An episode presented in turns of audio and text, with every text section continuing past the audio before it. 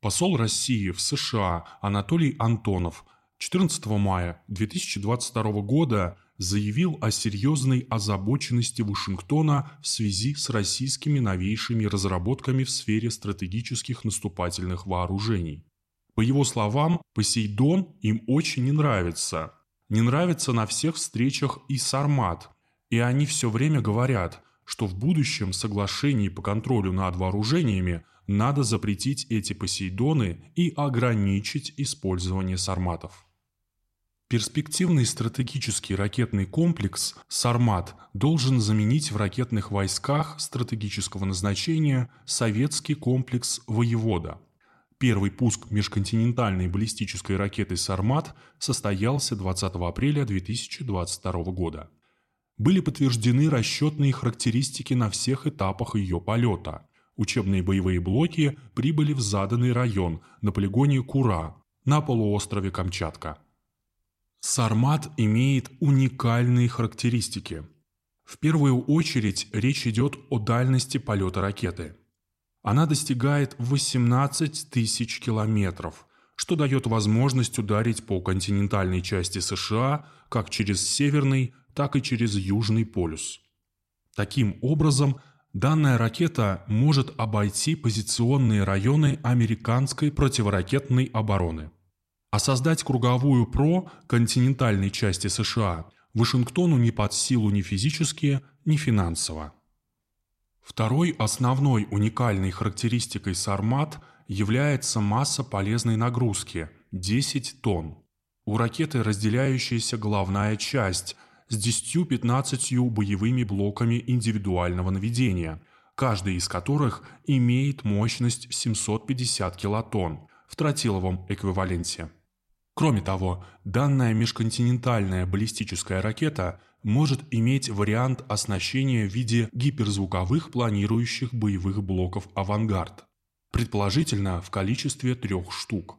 Данный боевой блок может развивать скорость до 27 махов, это 33 тысячи километров в час. Сбить боевой блок «Авангард» практически невозможно так как он маневрирует по непредсказуемой траектории. Сармат в варианте оснащения авангардами летит по более пологой траектории, что позволяет нанести удар по любой точке планеты в пределах 30 минут после старта. Всего две ракеты и Британии нет. Лондону необходимо об этом помнить.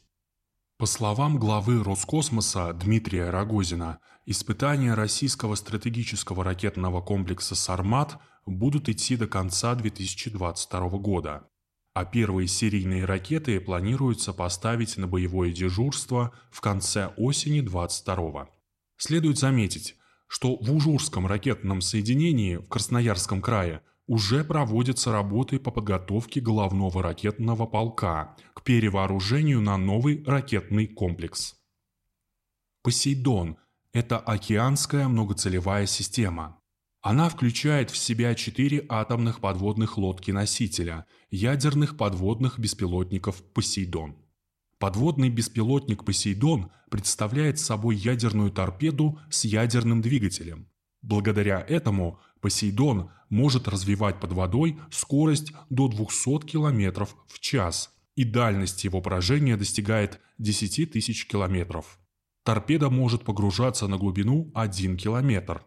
Ядерная боевая часть беспилотника имеет мощность 2 мегатонны в тротиловом эквиваленте. Процесс боевого применения подводного беспилотника «Посейдон» следующий. Ядерная торпеда под лодкой-носителем доставляется к месту отправки. Затем торпеда погружается на глубину до 1 километра, которая глубже предельной глубины действия торпедного оружия 350-400 метров и стартует. Удар Посейдоном отразить невозможно. Одна ядерная торпеда может поразить целую авианосную ударную группу. По оценкам зарубежных экспертов, детонация под водой ядерного боезаряда мощностью 2 мегатонны может вызвать радиоактивное цунами с волнами высотой до 90 метров которая распространится вглубь территории и сделает ее непригодной для жизни на долгие годы. От этого русского оружия нет никакой защиты. Очевидно, что именно уникальные боевые характеристики Сармата и Посейдона внушают тихий ужас американскому истеблишменту. И Сармат, и Посейдон стопроцентно гарантируют нанесение России ответно встречного ядерного удара по США и их союзникам. Американцы оценивают ситуацию не с точки зрения ядерной доктрины России, а с точки зрения потенциала стратегических наступательных вооружений. Так вот, система Посейдон позволяет нанести и превентивный ядерный удар. Это, кстати, пока еще не обсуждалось в открытой печати. Однако в США это прекрасно понимают. В настоящее время стратегические наступательные вооружения США и России регулируются договором СНВ-3, который продлен до 5 февраля 2026 года. Будет ли заключен подобный договор после этой даты, неизвестно. Американцы с легкостью вышли из целого ряда договоров, обеспечивающих стратегическую стабильность в своих интересах.